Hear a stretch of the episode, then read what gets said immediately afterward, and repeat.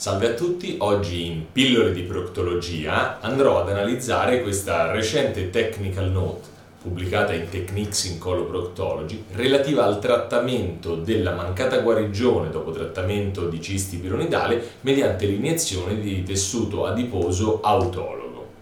Gli autori riportano che i problemi relativi alla mancata guarigione, quindi cronicizzazione di una ferita dopo trattamento di cisti pironidale, raggiungono un range piuttosto allarmante ed è del 18-40%, quindi lasciano questi pazienti con ferite croniche eh, che vanno a influenzare anche la qualità di vita, li possono limitare in alcune eh, diciamo, funzioni personali piuttosto che anche eh, nella vita quotidiana e nelle attività lavorative e a volte possono andare anche a sottominarsi sostanzialmente, richiedendo ulteriori trattamenti chirurgici. Per cui, partendo dal presupposto che queste cellule mesenchimali ottenute dal tessuto adiposo autologo hanno dimostrato una importante e promettente efficacia in diversi ambiti della chirurgia proctologica, quindi parliamo del trattamento delle fistole anali in pazienti affetti da marbo di Crohn piuttosto che fistole criptoghiandolari, sono state applicate anche in pazienti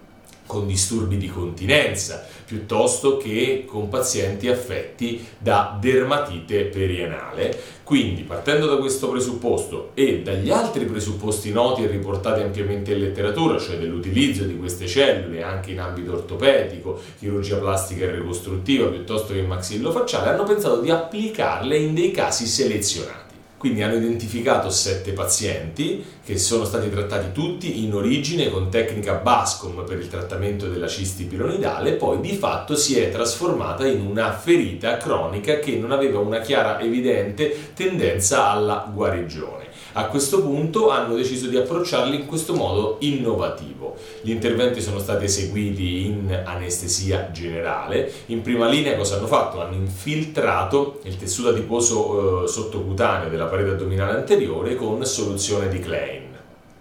Contrariamente a quanto siamo soliti fare noi, cosa hanno fatto? L'approccio è stato dall'ombelico in senso radiale circonferenziale, mentre noi facciamo un'infiltrazione eh, e successiva aspirazione del tessuto adiposo autologo da una piccola incisione di 2 mm che si ottiene all'incrocio dell'ombelicale trasversa con l'ascellare anteriore o media. Di fatto poco cambia, prelevano questo tessuto. Noi nella nostra pratica clinica, nella nostra esperienza, siamo soliti utilizzare un device approvato FDA e CE Mark che di fatto va ad attivare queste cellule che sono i periciti, sono queste piccole cellule disposte attorno ai piccoli vasi. Infatti queste mediante una microframmentazione, quindi una gentile eh, come dire, traumatismo meccanico che si ottiene, vanno, vengono attivate, vengono stimolate e si trasformano in cellule mesenchimali con eh, azione e capacità e potenzialità di pluripotenza. Di fatto i colleghi non utilizzano un device affine a questo, ma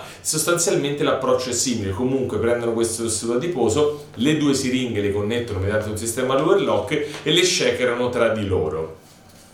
voglio sottolineare che questo tipo di approccio non ha una dimostrazione scientifica di quante cellule ci sono, se ci sono cellule eh, di fatto attivate o meno. Presumibilmente sì, ma ci sono altri device che hanno degli studi di biologia molecolare e anche di eh, dire, applicazione in ambito clinico che dimostrano chiaramente eh, questo processo di attivazione con proprietà di immunomodulazione e rigenerazione, quindi svolgendo un'attività attività antinfiammatoria anche un'attività eh, quindi anticicatriziale e pro-rigenerativa. Nella tabella che lo riportano i risultati si evince che il volume medio iniettato è di 27 ml, quindi un buon volume sostanzialmente, con un tasso di successo dell'86% e un intervallo temporale per arrivare a completa cicatrizzazione, quindi riepitelizzazione, di 90 giorni, quindi 3 mesi, quindi non un intervallo brevissimo e coloro che mostravano un ritardo di guarigione li andavano a reinfiltrare al fine di stimolare ulteriormente la cicatrizzazione. E infatti 4 4 su 7 hanno necessitato di un'ulteriore reinfiltrazione del tessuto adiposo autologo. Una cosa che loro sottolineano in discussione e con cui mi trovo estremamente d'accordo, e la riprendono da questi due autori che sono Jesalnieks e Homer, è eh, una questione sostanzialmente semantica, cioè non parlare di recidiva recidiva, ma parlare di treatment failure, cioè fallimento del trattamento, perché dopo l'asportazione della cisti pilonidale è raro che si abbia effettivamente una recidiva della cisti stessa, perché è stata comunque asportata abbastanza eh, completamente di solito. Quindi quello che si ha è una ferita cronica che non guarisce, un ritardo nella guarigione di questa ferita talvolta si possono ritrovare dei peli ed è una vera recidiva o a mio avviso quello che può succedere è che nella fase di cicatrizzazione di guarigione alcuni peli al margine possano crescere verso l'interno. E di conseguenza questo ostacola eh, una guarigione completa portando quindi a quello che possa essere diciamo ricondotta a una recidiva di cisti pilonidale loro riferiscono che nella loro casistica hanno dopo trattamento di Bascom dei dati piuttosto importanti cioè un 13% di problematiche di guarigione. Con un intervallo di tempo fino ad arrivare alla guarigione molto lungo parlano di 558 più o meno 197 giorni quindi stiamo parlando di un anno e mezzo, due, quindi un,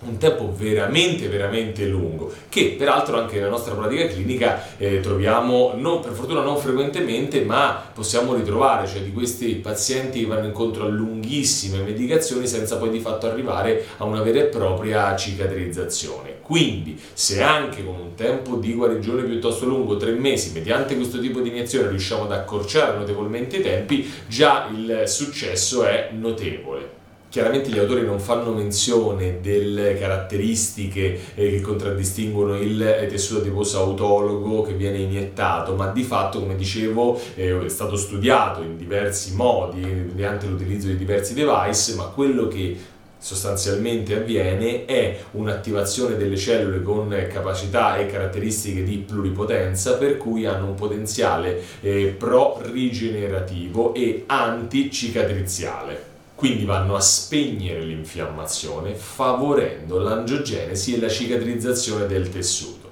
Quindi gli autori concludono sostanzialmente che i risultati sono promettenti con questo tasso di guarigione dell'86% in un intervallo temporale di tre mesi e certamente sono necessari degli ulteriori studi clinici randomizzati per dare ulteriore valore a questa esperienza iniziale. In conclusione posso dire che è uno studio abbastanza semplice, lineare, più che uno studio si può parlare di una case series perché stiamo parlando di sette casi, però un'esperienza iniziale molto interessante. Unica cosa a mio avviso è che utilizzano la tecnica low cost di andare a prelevare il tessuto adiposo, quindi lipoaspirazione e reinoculo in sede, ma il problema è che questa tecnica non è standardizzata, cioè non utilizza un device approvato che è stato dimostrato eh, di fatto andare ad attivare questo tessuto come degli altri in cui eh, viene processato mediante microframmentazione e questo di fatto cosa comporta? Va ad attivare il tessuto e è un qualcosa di più definito e riproducibile. Di contro l'utilizzo di questo tipo di approccio con dei device standardizzati standardizzati è più costoso. Questo è un approccio low cost, anche con scarso impegno da parte del paziente ed alcuni possono anche essere contenti in virtù di una liposuzione che va fatta sempre secondo i criteri di una liposuzione che ci hanno insegnato i chirurghi plastici, mantenendo possibilmente la simmetria al fine di andare a favorire la guarigione di ferite difficili. I colleghi danesi l'hanno applicato per le eh, ritardi di guarigione di cisti pilonidali, ma a mio avviso può essere esteso a anche ulteriori tipi di ferite diverse da quella di cisti pilonidale che stentano a cicatrizzare, non escluso le ferite anali, ad esempio dopo trattamento di ragade o emorroidectomia.